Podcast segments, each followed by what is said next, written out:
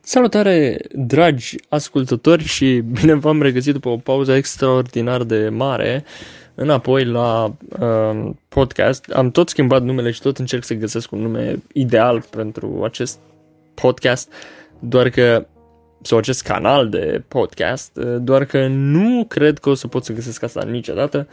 Mă întind pe multe platforme și mă întind pe tot felul YouTube, Google Podcasts, Spotify și să nu uităm de unde am început Anchor.fm, tot prin Spotify și Anchor.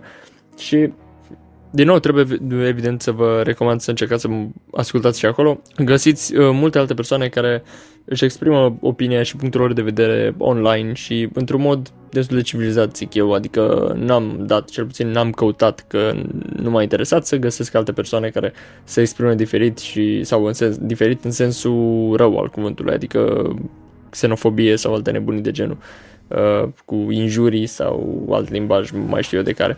Lumea podcastului cred că este destul de bună și din câte văd în floare în momentul actual, tot mai mulți încep să-și uh, creeze podcastul lor, pentru care și eu evident am început uh, recent. Topicul de astăzi, totuși, pe de altă parte, ca să trec direct la subiect, um, mereu, mereu vreau să scurtez din timp, pentru că mi se pare că dacă apare acolo o oră, la un necunoscut, uh, gen persoanele care se uită așa la, la podcasturi pe YouTube sau, pe, sau le ascultă pe Spotify sau pe mai știu eu ce pe alte platforme, Google Podcast, dacă vezi acolo o oră și persoana nu pe care o scuzi nu o cunoști, uh, e puțin intimidant și nu cred că o să sfârșești cu bine maxim intro dacă l asculti și după ești gen ok, hai că ăsta nu mai trece la subiect, hai să plecăm. Motiv pentru care trecem la subiect uh, imediat. Podcastul de astăzi, după cum vedeți și din titlu, evident, este despre educație. Câteva critici, idei și uh, soluții propuse de mine și gândite de mine, evident, imperfecte. Uh, na, nu am stat să cugetez la ideile astea atât de mult încât să mă uit la ele și din punct de vedere legal. Uh, pur și simplu sună bine și mă gândeam că ar fi o idee să le fac publice, adică aici, uh, alături de voi și față de voi. Uh, câteva critici, da, evident, asupra sistemului educațional, mi-am notat și aici, și um, idei și soluții, da, despre sistemul educațional din România și aș vrea totuși să încep cu un scurt istoric, dar mai întâi nu uitați să dați un like și un subscribe dacă ascultați pe YouTube și, uh, bineînțeles, un follow pe Spotify. Nu credeam că o să zic chestia asta vreodată. Uh, la fel și pe Instagram la alex.do.it, uh, alexdoit cu puncte între ele. Și pe mai ce mai sunt? Pe Anchor FM, la, la fel, căutați numele pe care l-am, pe care l-am pus aici și da, haideți să continuăm cu educația. Partea de critici, uh, vreau să încep cu ea, uh, simplu pentru că vreau să mă aleg un pic de uh, istoric. Istoricul educației uh, din România, dar nu vă gândiți la istoricul uh, de, uh, dinainte de 1900, nu. Vreau să vorbesc de istoricul din România începând din perioada comunistă, adică de după 1945. Am făcut lucrarea de licență pe partea asta, educația politică din România comunistă de ce? Pentru că nu, nu ca aș considera eu că comuniștii sau perioada comunistă e cea responsabilă pentru ceea ce ne se întâmplă nouă astăzi în sistem educațional, pentru că nici înainte de 1945-1947 când uh, s-a produs instaurarea, nu era perfect, adică niciun sistem educațional nu consideră că este perfect. La toate se mai pot ajusta câte ceva, dar la unele mai mult, la altele mai puțin, evident. Pornind un pic de la istoric, Groza era personalitatea care se remarca cel mai mult, adică și în evidență cel mai mult în acea perioadă. După cum știți, instaurarea comunismului a provenit uh, după cel al doilea război mondial, când s-a decis sferele de, s-au decis, pardon, sferele de influență ale celor două părți câștigătoare, aliații și URSS, Uniunea uh, Republicilor Socialiste Sovietice, sau sovietice socialiste, anyway. Și România, pentru cine nu știe, a intrat în sfera de influență a URSS. Uh, nu putem să zicem a rușilor pentru că nu erau doar ruși în Uniunea Sovietică, cum acum există Uniunea Europeană, așa erau și ei Uniunea Sovietică, formată din Rusia și alte uh, state care mai apoi au fost eliberate în principiu după 1989, 1991, 92. Revenind un pic la, la partea noastră, deci uh, Groza era cam cel mai cunoscut în perioada aceea și uh, imediat de la instaurare s-a întâmplat prin reforma de la 48 uh, o schimbare. E, înainte de 1948, de acea reformă, um, exista un sistem de învățământ în România de șapte clase, învățământ primar de șapte clase și acesta a fost scăzut la trei clase. Prima dată la patru clase, iar apoi prin decret la trei clase. Probabil vă întrebați de ce s-au redus numărul de clase. Simplu, um, atunci când un regim fie el fascist, fie el comunist, fie el de orice fel, intră în, um, sau își face apariția într-un stat, ca fiind nou, la noi regim comunist era nou, de exemplu, încearcă să-și pună, să-și lase amprenta. Acest lucru și îl face prin, uh, prin abordarea educației. Deci se duce direct la educație și încearcă să schimbe ceva în educație pentru a-și asigura viitorul, uh, un regim. De aceea s-a și schimbat acea perioadă de școală primară. Era învățământ gratuit și obligatoriu și atunci, doar că de la 7 clase s-a scăzut la 4, iar mai pe prin decret la 3. Din simplu fapt că am considerat eu prin cercetarea pe care am făcut-o, pentru a facilita cumva, a ajuta implementarea regimului comunist în mintea oamenilor și nu doar minte, practici, obiceiuri, orice, să fie, evident, mai rapidă. Deci să nu ia atât de mult timp, nu mai trebuia cumva să stea atât de mult în școli. Deci se învățau chestii generale, trecea așa pe repede înainte prin școală, 3 ani, bla bla bla, după aceea erai cumva, nu știu, trimis direct pe bă, plafonul ăsta de, de muncă. Altă personalitate ieșită, cum să zic, ieșită în evidență după Petru Groza era Gheorghe Gheorghiu Dej, care după ceva timp, după aproximativ 10 ani, dacă nu chiar mai mult, a restructurat și a readus înapoi acea structură de uh, 7 ani, făcând-o cu făcând-o 8 ani și copiind modelul sovietic, uh, al educațional sovietic, deci copiind, efectiv copiind modelul sovietic. E, au existat și uh, niște voci uh, ale cadrelor didactice din Uniunea Sovietică care spuneau că ei vor să, să aducă în studenți sau să facă prezent uh, în studenți această ideologie a comunismului și spiritul bolșevic uh, să se observe la, la studenți. Adică e de da- și spuneau că este de datoria lor ca spiritul bolșevic să fie pre- spre, cum spune, pardon, prezent în, uh, în studenți. Și asta spunea Ministerul Educației din Uniunea Sovietică la acea vreme. Deci, dacă copiezi un model educațional după așa ceva, uh, adică după aceste declarații și după ce mai făceai pe acolo, tind să cred că mm, nu era doar o întâmplare faptul că se foloseau anumiți termeni la noi. Evident, era un regim totalitar, era un regim care avea un singur partid, nu era, nu era ca acum cu mai multe partide, era pur și simplu un partid care era la putere și efectiv nu, nu aveai ce să faci în privința asta. Trebuia să-ți cunoști, evident, președintele. Trecând, uh, deci, Dej, cam asta a făcut, a copiat modelul sovietic. Gheorghe Gheorghiu Dej era, un, uh, era cunoscut cumva pentru încadrarea lui sovietică și se știa, cu toate că s-a desprins un pic de Uniunea Sovietică, el uh, nu Mm-hmm. A vrut să facă România un pic mai independentă față de Uniunea Sovietică, adică să iasă și România în evidență prin ceea ce făcea România, nu neapărat prin ceea ce făcea Uniunea Sovietică în, sau ceea ce promova Uniunea Sovietică în România. Da, și mai apoi când uh, a apărut Nicolae Ceaușescu, evident existau tot felul de chestiuni în uh, manuale și nu numai manuale, ci și în legi, în uh, tot felul de... Deci dacă vă uitați la manuale veți vedea uh, Uh, chestiuni precum patria noastră este cea mai bună, patria noastră are resurse minunate, bogate, extraordinare. Uh, laude la adresa patriei și aceste îmbibări extraordinare de îmbiba, îmbibeau societatea cu patriotism și s-a ajuns cumva la, nu știu, era, era atât de mândru să fii român și te, te, te făceau să crezi că realizările de atunci erau atât de mari încât nu puteai să negi aceste lucruri. Uh, nu mai stăteai să verifici dacă ce spuneau ei era adevărat, decât foarte puțini o făceau.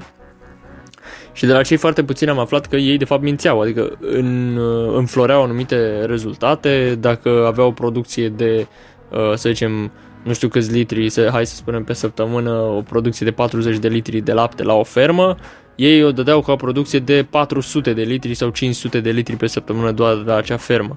Ori era fizic imposibil să iasă așa ceva, doar că la ei era absolut, totul era ridicat la cer. Pur și simplu, pentru a da impresia că ei sunt zei. Iar um, în educație se va aștepta să întâlniți termeni precum uh, partid, precum uh, comunism, socialism, uh, o grămadă de tovarăși, deci uh, era un termen suprafolosit și nu numai, adică practic educația era extraordinar de politizată la acea vreme. Trebuia să știi rolul partidului, trebuia să știi uh, ceea ce se făceau în organizațiile de tineret.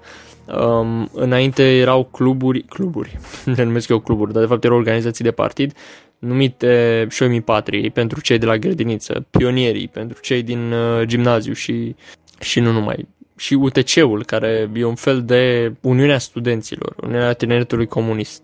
Era tot felul de chestii care te făceau cumva să crezi în uh, ideologia lor, să crezi în scopul lor, să crezi că capitalismul era muribund și uh, că e pe moarte și că nu e bun în vest se promovau idei și libertate, transparență și deci în vest vedeai crime, vedeai omoruri, vedeai tot felul, uh, iar ei de, de la noi de aici, uh, din perioada comunistă, puteau să atace ceea ce vedeau în vest foarte ușor, pentru că ei nu arătau aceste lucruri la televizor, doar că puteau să arate imaginile pe care vestul le punea pe ecranele lor, evident fiind publice. Și spuneam, uite ce se întâmplă la ăia, la noi, noi nu avem așa ceva, noi nu, deci educația de la noastră nu. Educația noastră din acea perioadă s-a îndepărtat foarte mult de standardele occidentale și eu am corelat cumva asta cu mentalitatea, o bună parte din mentalitatea de astăzi. În ideea că ceea ce se producea atunci, ceea ce se promova atunci și valorile, ideile, practicile Uh, care se promovau și care se abordau atunci, au ajuns să afecteze o bună parte a societății de astăzi. Ceea ce se decidea în trecut urma să afecteze viitorul. Simple, simple decizii, deci um, de la a nu te lăsa sau a fi interzis să asculti un anumit post radio, de la a nu avea posibilitatea să candidezi pe un post sau de la pur și simplu, n-aveai, deci nu puteai să refuzi. Trebuia să mergi să zici, da, dragă tovarăș, păi știți, nu cred că pot să mă înrolez în partid, pentru că, păi da, tovarăș, dar știi că partidul ar fi extraordinar de, um, de mulțumit ca tu să faci parte din uh, partid sau uh, chestii de genul, deci lingușel peste lingușel și lucrurile din astea chiar se văd și astăzi destul de des. Oare dacă s-ar fi renunțat atunci la ele, le-am mai văzut și astăzi, pentru că, na, sunt chestii formate în timp, adică trec de la o generație la alta. Când cineva este obișnuit cu o chestie, e foarte greu să renunțe la ea. Și atunci o răspândește mai departe la generațiile tinere. Generațiile tinere la fel, știind de la generația mai în vârstă, încep și ele să practice aceste lucruri și automat să le transmită și ele mai departe. Și tot așa până va trebui la un moment dat să spunem stop și să încheiem orice urmă de tradiții, între ghilimele, de genul. Am mai uh, adus eu vorba despre un concept de satiație semantică pe care l-am găsit într-un articol din 1960 care na, făcea referire la un experiment în care zicea că repetiția sau repetarea mai multor uh, sintagme cuvinte de același fel în con- excesiv faptul că repetau ei comunist, faptul că puneau pe Ceaușescu pe primele pagini ale manualelor, faptul că puneau accentul pe patrie, că puneau accentul pe o grămadă de chestii legate de țară, partid și ideologia lor. Deci astea cu Karl Marx, cu dialectica materialistă, deci uh, chestiile astea erau foarte accentuate în uh, vremea lor. Întocmai pentru că voiau să inducă sentimentul de normalitate. Voiau să arate oamenilor că, băi, e normal, că e normal să fie așa. Deci nu, nu mai fiți ca înainte cum erați cu monarhia, cu regii, nu mai uh, lăsați naziștii, lăsați ăștia, că știm că ați fost și cu ei, cu legionarii, cu toate ăștia. Deci noi suntem realitatea voastră, cam asta încercau să spună uh, ei cumva, prin, uh, prin politicile și prin abordările lor, evident. Acum de menționat, evident, în 89, uh, sau înainte de 89, pardon, înainte de Revoluție, vremea comunistă educația era strictă și totuși există păreri diferite, bineînțeles. Deci nu au existat doar astfel de cazuri, au existat și cazuri mai fericite, în sensul că profesorul chiar își dădea interesul în ciuda faptului că ordinele veneau de sus, ca să zic așa, de la partid. Deci da, existau și profesori buni care își dădeau interesul, erau și uh, elevi copii care își doreau să profeseze efectiv. Și nu numai asta, dar aș vrea să mai aduc o critică la un concept de policalificare. da, scrie, scria în lege și în mai multe lucruri uh, prezentate de ei faptul că se încurajează policalificarea tinerilor și nu doar a, a tinerilor, a studenților, a, în fine, persoanelor care sunt dornice să învețe. Iar această policalificare însemna că omul trebuia practic să învețe sau să poată să muncească oriunde și oricând în orice domeniu. Adică ce rost mai avea dacă tu erai și erai pasionat să faci pantofi, ce rost mai avea uh, să te apuci să faci o școală de pantofar când tu puteai să fii pantofar și doctor. Bine, nu legat de chestia asta, mai mult calificare în industrie. Adică să știi să meșterești, să dai un ciocan, să fii să măsori, să te duci să faci aia, aia, aia, aia. Cu toții știm că acest lucru și cel puțin nu cu toții, dar eu mi-am dat seama că acest lucru a fost uh, implementat cumva și în uh, societatea de azi sau a rămas din societatea veche în societatea de azi. Acum, studiul meu s-a terminat uh, exact în 89, deci nu am, n-am continuat să văd ce s-a întâmplat după, dar pot să zic din propriile trăiri și experiențe. Deci, la școală faci română, mate, engleză, franceză și geografie, istorie să zicem că sunt materiile de bază. Dar pe lângă mai faci și altele care practic sunt inutile.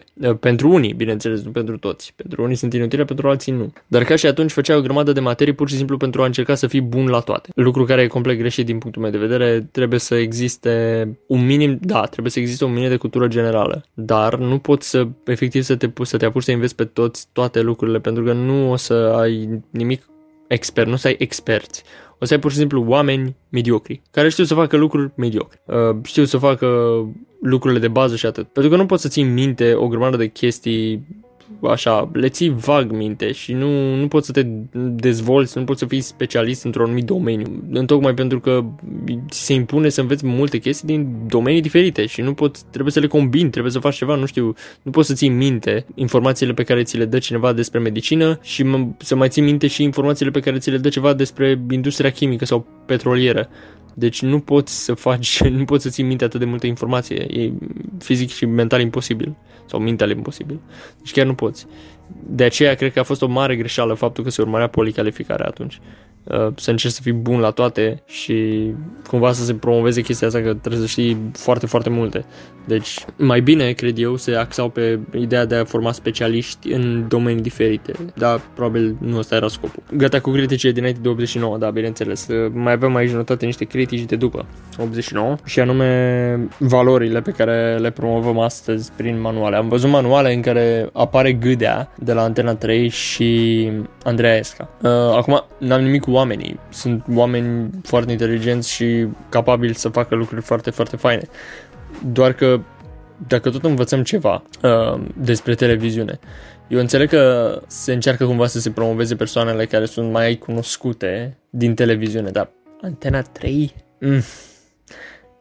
Nu știu ce să zic, nu pare să fie un exemplu foarte bun de urmat pentru copii. Și nu numai, în fine, am văzut și pe Elena Udrea prin cărți, uh, tot felul de personaje din astea apărute din neant în manualele pentru copii, ca și când s-ar considera exemple, dar eu nu văd, sincer, chiar nu văd exemple de urmat, mai ales în canale, nu știu, mass media. Trebuie, trebuie gândite destul de bine. Mai erau și greșeli, evident, gramaticale care erau prezente a, recent, adică manuale de geografie, Uh, în loc de turnul Severin scria turnul Măgurele pe, sau ceva de genul, pe manual de geografie, în istorie, nu mai știu ce alte greșeli, la română greșeli gramaticale într-un manual care ar trebui să te învețe să scrii și să vorbești corect limba română și multe, multe altele, oricum edituri uh, tipografii greșite, deci uh, dovada clară că poți să zici, e loc de greșeală pentru că suntem oameni, nu suntem roboți.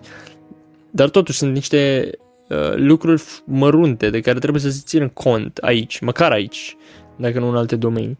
Pentru că e vorba de viitorul țării, uh, până la urmă. Am văzut acum duelul între ghilimele dintre Shelley și uh, vechiul ministru al educației și pot să spun că da, uh, îl susțin pe Andrei, cred că îl cheamă, nu? Pe Shelley, în această luptă. N-aș vrea să-l stric după numele de pe YouTube din simplu fapt că îmi place să le spun oamenilor pe nume, nu neapărat după pseudonim. Uh, Așa că Andrei, dacă Andrei și sper că nu greșesc pentru că n-am nimic acum la îndemână să verific. Verificat acum, da, Andrei Șelaru. da, îl susțin pe Andrei în toată bătaia asta și chiar consider că face o treabă bună, cel puțin încearcă. Uh, încearcă să schimbe ceva și încearcă să-și pună părerea și cuvântul și sper să-și o mențină pe o perioadă îndelungată de timp.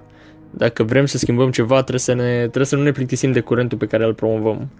Adică eu, de exemplu, n-am mai văzut atât de des să se promoveze ideea cu Black Lives Matter acum după ce a trecut. La fel cum, uh, nu știu, sunt tot felul de probleme prezente în, uh, în societate care brusc își pierd din, uh, din avânt. Adică încep așa forțat și ai impresia că mamă ăsta e momentul în care se schimbă ceva și după brusc dispare. Dar nu, nu neapărat că dispare, dar se diminuează atât de mult încât lumea deja nu că se plictisește, ieși, merge cu valul și după rămân doar, rămâne doar acea esență care chiar i-a păsat în, uh, în problematică și încă postează și încă postează și încă postează. Și da, asta e puțin ciudat și puțin trist uh, pentru că ne luăm după niște valuri și după când se duce valul uh, rămân numai, cum am zis, esența care, care chiar îi pasă. Sper că Andrei să fie unul dintre persoanele care îi pasă și care nu merge doar cu valul și chiar vrea să schimbe ceva în sistemul educațional, trebuie gândit, trebuie evident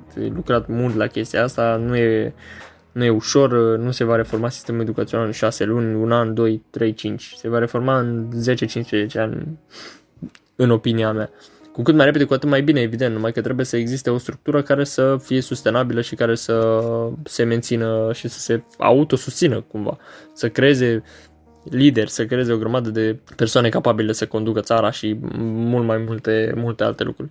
Dar despre asta vor vorbi în uh, partea a doua a podcastului și aș vrea să închei prin această parte de critici prin a menționa faptul că școala actuală te pregătește cumva pentru chestii prea demodate. Prea demodate. Deci evoluăm și tehnologia evoluează deci, doamne, pe zi ce trece. Noi o să ajungem să avem, nu știu, să folosim internet de atât de mare viteză și informația va circula atât de mult încât, deci, faptul că știm lucrurile de bază de la școală ne ajută, da, evident. Ne ajută să citim informațiile alea de pe internet. Doar că nu mai trebuie, deci, după ce îți formezi baza asta de citit și de cunoștințe de bază din 1.8, ca să mă zic așa, după trebuie să let go, trebuie să ne axăm pe altceva, adică după da știm și noi să ne să intrăm și să căutăm, doar creștem cu tehnologia, nu mai suntem ca în primii ani ai internetului, în primii ani ai uh, telefonelor și altceva, nu, suntem deja în ai 30 la al 30 an sau al 20 an. Deci uh, tinerii care se nasc deja în uh, 2010 știu să țină o tabletă sau în 2000, chiar și în 2015 știu să țină un telefon în mână și să-l folosească în mare parte. Lucru care mi se pare total șocant. Dar în fine, da, avem o educație demodată și trebuie să o schimbăm. Uh, e o educație neactuală. Trebuie lucra la ea și hai să discutăm cum am putea să facem asta în uh, partea a doua a podcastului. Da, partea a doua a podcastului, prima a fost critici, acum vorbim despre idei și soluții. Um, ca să nu ziceți că doar vorbesc și critic și nu vin cu nicio soluție, am să încerc să vin cu câteva idei. Uh, și aș vrea să le comentați să, să le comentăm, uh, promovez ideea de dezbatere respectuoasă. Deci, uh, acum la început, cât timp încă e mic și sper să crească, na, pe această cale sper să crească destul de ok canalul. Mm, cât timp încă suntem mici, uh, aș vrea să pot și să-mi permit să filtrez orice comentarii abuzive și negative din punct de vedere lingvistic și al limbajului. Îmi plac criticile, da, îmi place ca cineva să-mi critique o idee și să-mi și argumenteze de ce e așa, nu pentru că nu-mi place mie sau pentru că nu știu ce. Încercați să veniți cu argumente dacă totuși criticați ideile mele, argumente valide și validate, gen, nu știu, să nu zic științific că sună foarte pompos, dar să nu fie un argument de genul nu vreau ore în plus de sport pentru că nu pot să fac mișcare sau pentru că am o problemă.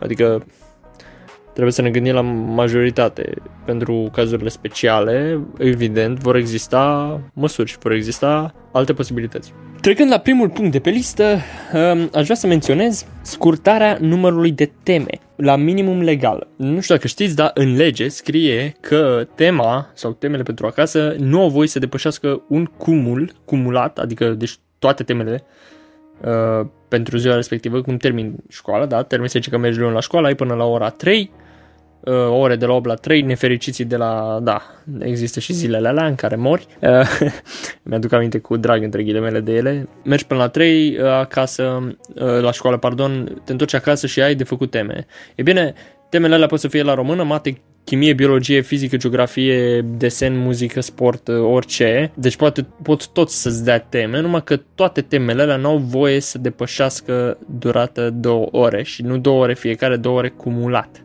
Adică dacă aduni toate tascurile, toate, nu știu, temele pe care ți le dau profesorii nu trebuie să-ți ia mai mult de două ore să le faci. Și nu că nu trebuie în sensul că ești prost dacă nu le faci, ci nu au voie profii să îți dea atât de multe teme încât să depășească două ore. Într-un fel e, gre- e greșit, uh, nu știu, din punctul meu de vedere e puțin greșit formulat, în sensul că cum poți să zici că nu poți să depășească două ore? Adică de unde știi tu că te ia mie personal să rezolv un exercițiu? Sau de unde știe proful? Teoretic, din punctul de vedere al profului, poate un exercițiu, el îl face în două minute, în timp ce mie mi-a jumătate de oră să-l înțeleg sau să-l fac sau să, nu știu, adică depinde de la caz la caz. Chestia asta e puțin cu skepsis, ca să zic așa, nu e exact ok formulată și cred că consider că ar trebui să fie reformulată în sensul că ar trebui să se cadă de comun acord cumva profesorul cu elevul sau cu elevii sau cu șeful clasei sau mai mult să zicem, nu știu, să fie un fel de, um, deci în loc de două ore legal, lucruri care mi se pare rezonabil, deci nu zic că nu e ok, adică două ore pentru teme, chiar e ok, vii acasă, joci pe la 3, de la 3, hai să zicem că mănânci, de la 4 la um, 6 îți faci temele și așa apoi de la 6 până la bla bla bla 10 ai tot timpul din lume să faci activități pentru tine și chestii. Deci mi se pare rezonabil, doar că nu poți, deci două ore, fiecare își cuantifică cum vrea, adică proful, cum am zis, poate să zică, păi da, de fac exercițiul ăsta în 5 minute și să repet să-ți ia jumătate de oră și după jumătate de oră la ăla, jumătate de oră la ăla, jumătate la ăla, la la la, la și să ai teme cât cuprinde de rupi. Și să n-ai timp de teme și să n-ai timp după aia, pentru că faptul că suntem nemotivați să facem temele nu e neapărat că sunt boring, deși cred că și ăsta e un factor, ci mai mult faptul că știm că dacă ne apucăm sau că dacă le-am face, n-am mai avea timp pentru noi. Ăsta e un factor destul de ma- mai mare decât cel al plictisului. Și deci atunci refuzi să-ți mai faci tema în schimbul unei ieșiri cu prietenii. Dar legat de scurtarea numărului de teme la minimul legal de două ore, uh, mai degrabă aș merge pe ideea unei chestii de genul dintr-o culegere de exerciții să se dea maxim o pagină pe zi și nu 20, câte se mai de la matematică sau 100 de exerciții.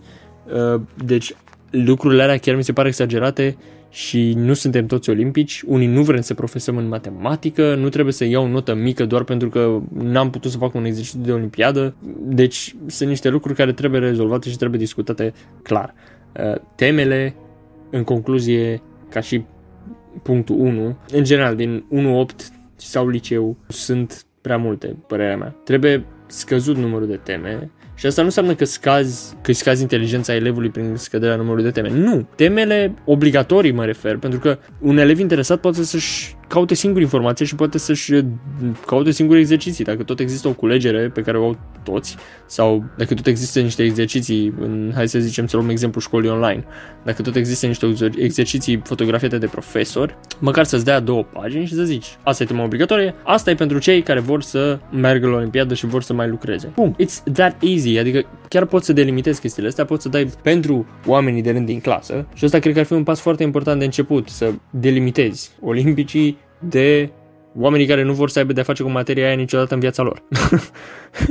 deci chiar cred că ar trebui să existe o delimitare din asta. Și n-ar trebui să fie una de genul, eu, dar tu ești olimpic, man, tu stai acasă și faci. Nu, și chiar nu vreau să se ajungă la așa ceva. Deci o delimitare respectabilă, clară, în care, da frate, uite, el vrea să meargă pe matematică, vrea să meargă să continue la politehnică, vrea să meargă pe, să zicem, automatică și calculatoare, sau vrea să meargă pe uh, inginerie electrică, vrea să meargă pe uh, robotică, vrea să meargă pe orice altceva, aerospațială, mai știu eu ce. Lasă-l să lucreze, că are nevoie de problemele alea. Eu vreau să merg pe științe politice, vreau să merg pe um, altceva, diplomație, vreau să merg pe geografie, vreau să merg pe orice altceva. Nu-mi da mate, te rog că mor. Deci lasă-mă să-mi fac minimul ăla pentru a nu lua, pentru a putea lua notă și după, da, văd eu, lasă alea 10 pagini de după că nu mă interesează. Deci să, să, să-i dai elevului posibilitatea să aleagă. Îți face la 5 exerciții minime și restul de 15 pentru aia care chiar vor să profeseze și vor să lucreze în chestia aia. Asta nu înseamnă că la teste trebuie să-i dai notă mai mică lui care n-a făcut tema sau care n-a ales să facă tema de olimpiadă asta mi s-ar părea o prostie. Trecând la următorul punct, pentru că asta cu temele poate continua aparent la infinit, ales eu aici uh, pregătirea personalului didactic, adică a profesorilor, pentru viitor și nu pentru prezent, pentru că altfel nu vom schimba nimic. Deci de ce e bine să pregătim profesorii pentru viitor și nu pentru, și nu pentru prezent? Păi dacă îi pregătești pentru prezent, îi pregătești pentru ce ai acum pe masă, practic, nu? Deci îi zici, bă, ai furculiță cuțit, mănânci aia, furculiță cuțit, mănânci aia. E bine, haide să-i pregătim cu telefon, cu videoproiector, cu proiectare wireless, cu tot felul de chestii, grădini eco, uh, panouri solare. Hai să îi pregătim pe profesori în domenii de viitor, deci nu mai vreau să mai merg și să scriu cu creta pe tablă. Nu că am făcut asta la uh, facultate, dar la liceu, acum nu vorbim de facultate, eu vorbesc strict de educația înainte de facultate, preuniversitară. Deci univer, uh, educația preuniversitară trebuie restructurată. În mediul universitar există o oarecare libertate, deci momentan nu vreau să ne legăm de mediul universitar. Așadar, pregătirea profesorilor pentru viitor cred eu că e o componentă destul de, de importantă. Și v-am zis și de ce. Consider că dacă te pregătești pentru prezent, stagnezi, practic. Stagnezi și cam asta nu ajută cu nimic. Adică de aia poate arată mai bine educația din mediul privat, pentru că ei se axează pe, pe uh, nu știu, metode moderne de uh, predare.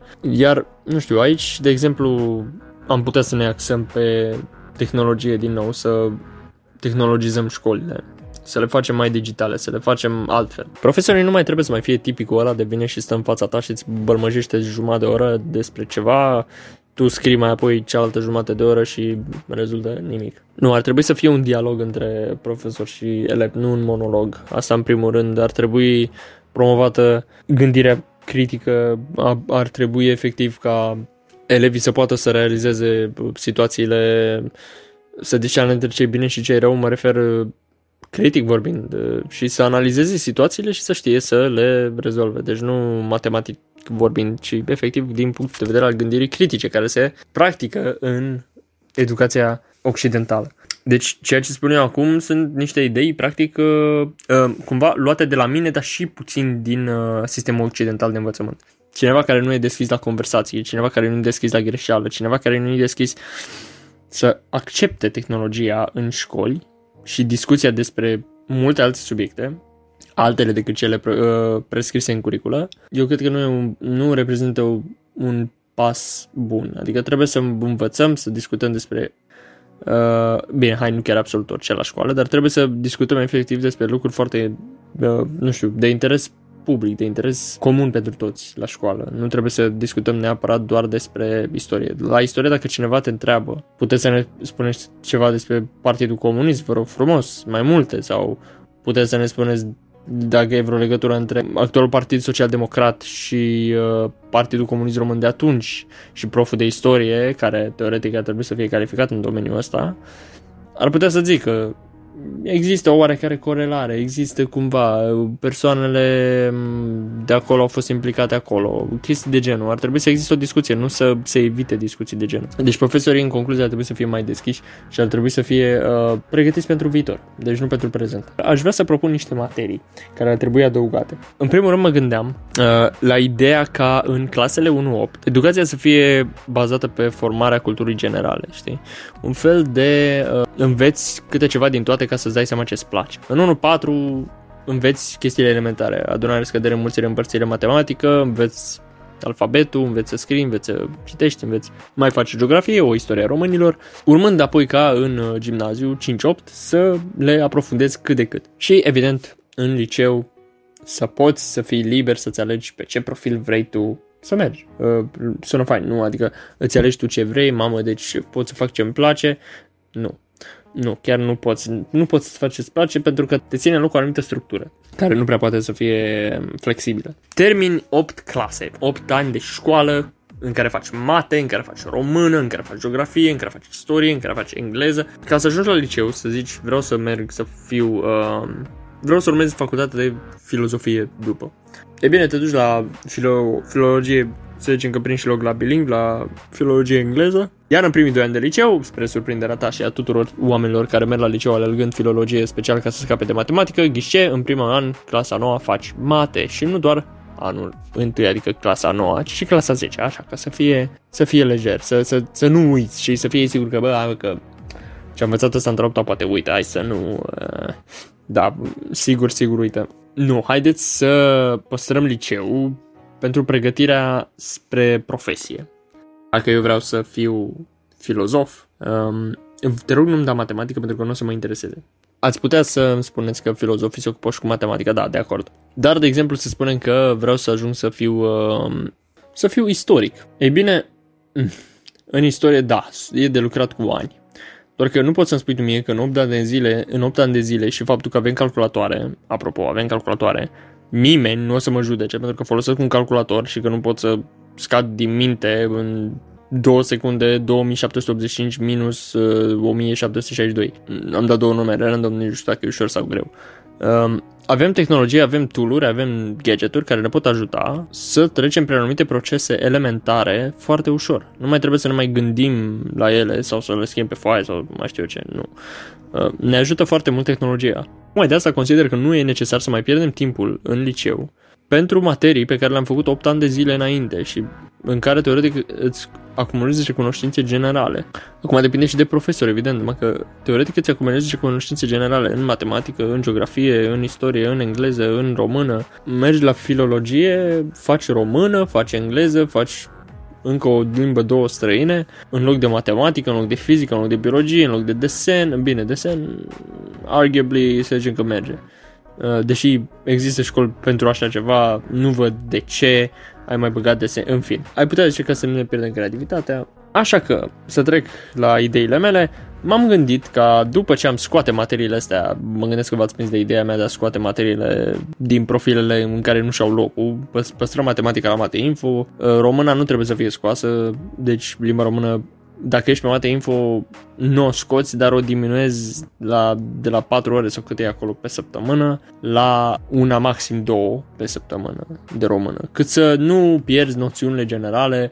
Chestia e că pentru limba română nu avem neapărat un tool, un gadget care să ne, deși sunt evident pe telefon, poți să te uiți să vezi, să verifici dicționarul, whatever. Ideea e să nu uiți să te exprimi Um, pentru că exprimarea o folosești inevitabil în orice când ajungi să muncești. Și asta cred eu că e importantă, deci limba română ar trebui lăsată acolo și crescută pentru anumite profiluri. Dacă vreau să mă duc să fiu politician, trebuie limba română maxim 6 ore pe săptămână, o zi în care să fie două ore de română. Filologie mai mult accent pe istorie, geografie română, mate info mai mult accent pe matematică, informatică și lucruri elementare pentru clasele care vor să meargă pe profil real. Deci păstrați realul la real și umanul la uman. Nu le amestecăm pentru că nu e bine. Oricum sunt mulți care fug de mate info, în special că nu vor să dea examenul la mate, bacul la mate. Asta e o altă problemă, dar ține din nou aici foarte multe profesori. Așa, deci uh, propunerile mele pentru acest topic în care aș vrea să sortăm materiile cumva prin, uh, prin liceu uh,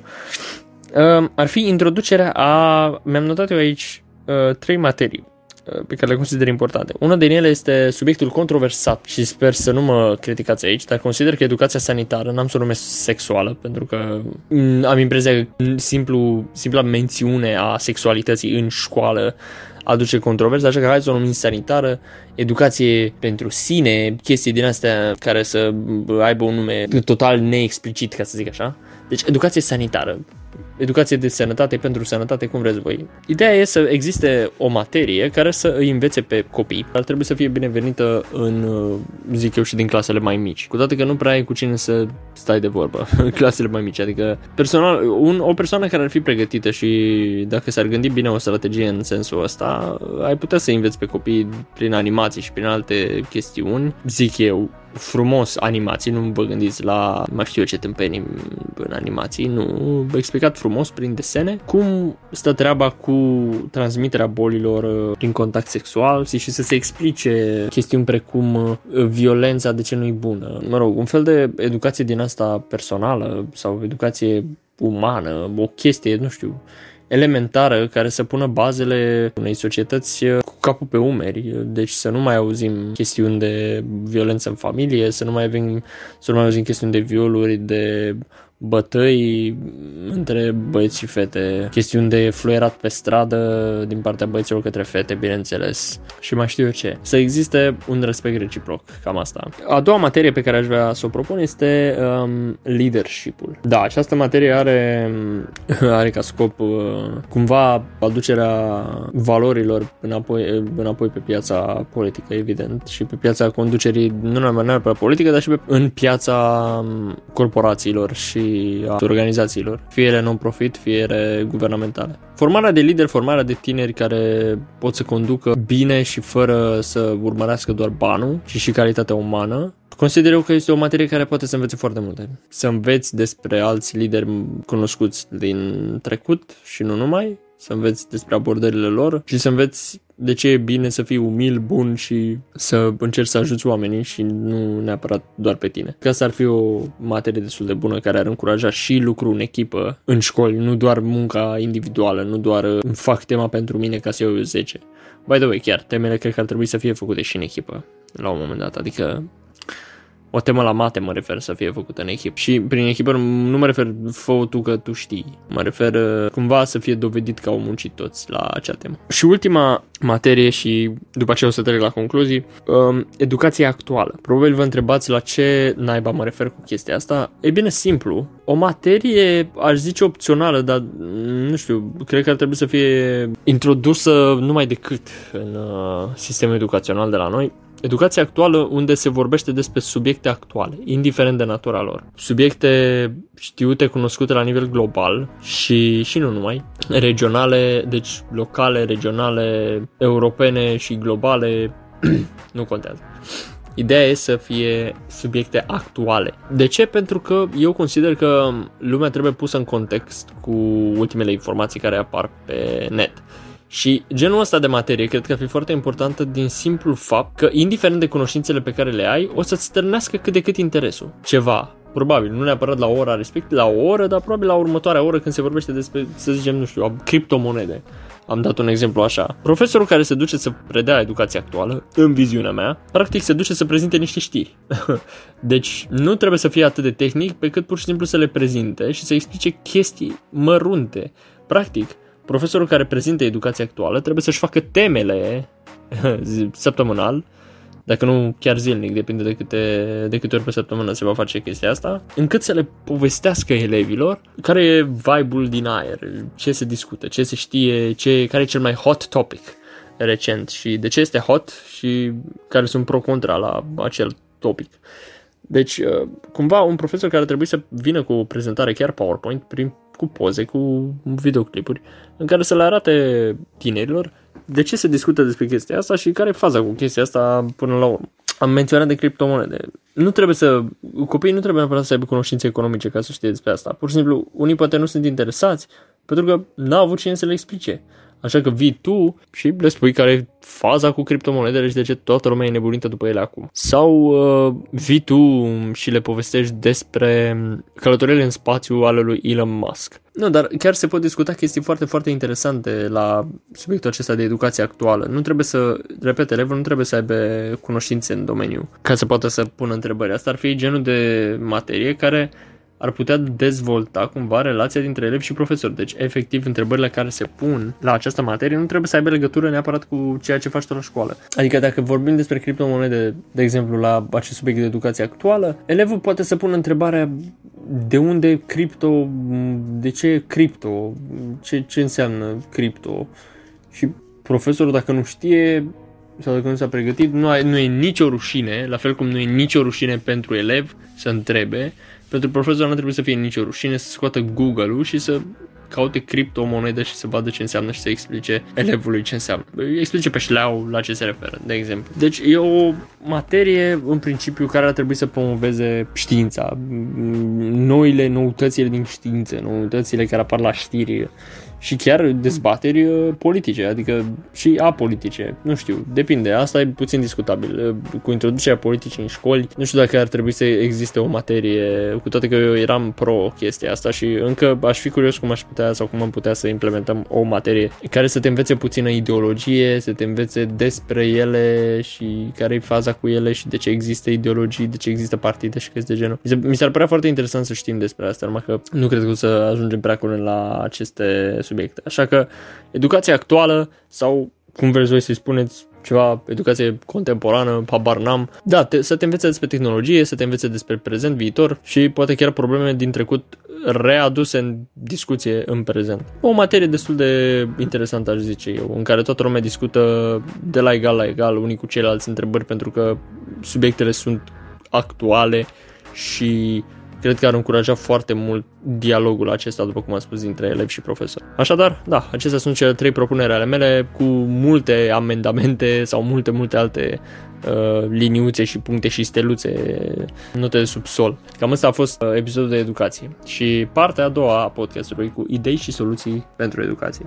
Bineînțeles, um, acum că am tot povestit despre chestia asta, rămâne un singur lucru de făcut și anume să încheiem evident. După încă o oră, după care tot îmi zic că rămân să scurtez din timp, uite că nu pot. Sunt subiecte care merită discutate și despre care chiar îmi place să vorbesc și de fiecare dată când mă documentez despre aceste subiecte chiar uh, simt că știu mai mult și îmi place să împărtășesc și cu voi ce știu eu și ce am învățat eu. Voi probabil știți deja chestiile pe care vi le-am spus și dacă le știți vă rog să-mi spuneți în comentarii pentru că sunt curios să văd de unde le știți și de ce vă interesează lucrurile astea. Lăsați comentarii cu, uh, în comentarii totuși sau trimiteți mesaj în privat pe Instagram la alex.du.it de ce sau ce materii credeți voi că ne-ar trebui la școală și de ce. Și bineînțeles dacă știți și dacă aveți idee cum, am, cum ar putea fi implementate. Cam asta a fost cu educația, subiectul de educație, pe care eu îl consider un subiect destul de sensibil, dar din nou, educația în România nu este deloc perfectă, ba chiar este într-un stadiu destul de critic, aș zice.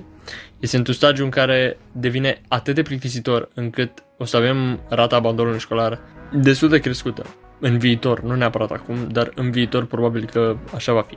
Așadar, na, consider personal o reformă în cadrul educației, dacă ar fi să înceapă cu noi, ar fi extraordinar, măcar câtuși de mică, în așa fel încât să ne putem concentra totuși pe viitorul elevilor și pe descoperirea pasiunii și, nu știu, să ajutăm tinerii să-și descopere pasiunile în sfârșit și să nu mai punem accent pe lucruri inutile pentru unii în școli și pe supra-solicitare, evident.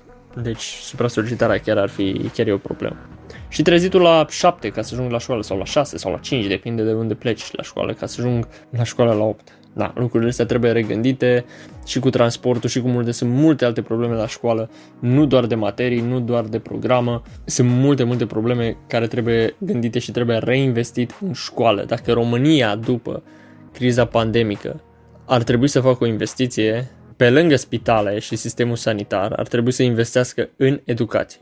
Lăsați, uh, mai știu eu ce alte investiții care mai pot aștepta, deci nu consider o urgență, deci o consider, nu știu, nu consider o urgență renovarea anumitor lăcașe de cult. Cum la fel nu consider o urgență mersul la piscină sau la mare pe timp de pandemie. Pe ace- cu această notă vreau să închei și să vă spun că da, consider că investiția în sistemul sanitar și în educație ar trebui să fie prioritare pentru România uh, și pentru viitorul ei. Până la urmă, am văzut și noi cât de nașpa e să nu ai sistem sanitar, sistem bun medical, medicii noștri săraci sunt acolo în linia întâi și încearcă să se lupte cu acest virus care e prezent printre noi și noi trebuie, tot ce trebuie să facem este să purtăm o mască și să stăm cât mai departe de mulțime pe cât posibil. Atât vreau să zic și nu vreau să intru în, în detalii. Vă mulțumesc că m-ați ascultat și vreau să vă au părerile, deci nu uitați să-mi comentați sau să-mi trimiteți vocal pe Anchor FM sau să-mi trimiteți mesaj privat în, pe Instagram la alex.doit um, cu ce materie vreți voi sau ați, cred, credeți voi că ați, ar fi ok să se introducă în liceu și sau în, în clasele 1-8 și de ce nu. Și chiar, și de ce? De ce credeți că aceste materii sau această materie pe care voi mi propuneți este necesară pentru a fi introdusă? Vă mulțumesc încă o dată că m-ați ascultat. Nu uitați dați un follow, subscribe, share, ce vreți voi dacă v-a plăcut, dacă considerați că informația a fost utilă. Și ne auzim la următorul podcast care cred eu că o să fie despre trezitul de dimineață. Și nu mă refer la trezitul de dimineață la 9. Ah, desigur. Um, pentru cei care au ascultat până la final și cei care au văzut uh, uh, postarea mea de pe Instagram, cei care mă urmăresc, știu că de la 1 august o să încep să fac un mic giveaway. Am zis inițial, mă rog, giveaway, uh, un fel de premiu. Pentru cei care răspund corect la o anumită întrebare pe care eu o să o pun la un moment dat, la un anumit moment în podcast. Ei bine, acum este momentul în care eu o să pun acea întrebare în podcast. Dar dintre persoanele care îmi răspund corect la întrebare în uh, termen de 48 de ore de la release-ul uh, podcastului, adică dacă podcastul va fi postat online pe data de 20 uh, iulie, extragerea va avea loc pe data de 22. Va câștiga, deci cine va răspunde corect, va câștiga două săptămâni. Am zis să trag de la o lună pentru că probabil o să fac mai multe podcasturi și adică sper eu să fac mai multe podcasturi și să în același timp aș vrea să Mm, răsplătesc persoanele care răspund corect cât mai des. Așa că, da, întrebarea pentru două săptămâni de Spotify Premium uh, gratuit. Deci întrebarea, întrebarea mea pentru voi este care e diferența între radiațiile ionizante și radiațiile care nu sunt ionizante. Mult succes la concurs! Ne auzim uh, data viitoare. Vă salut și numai bine! La revedere!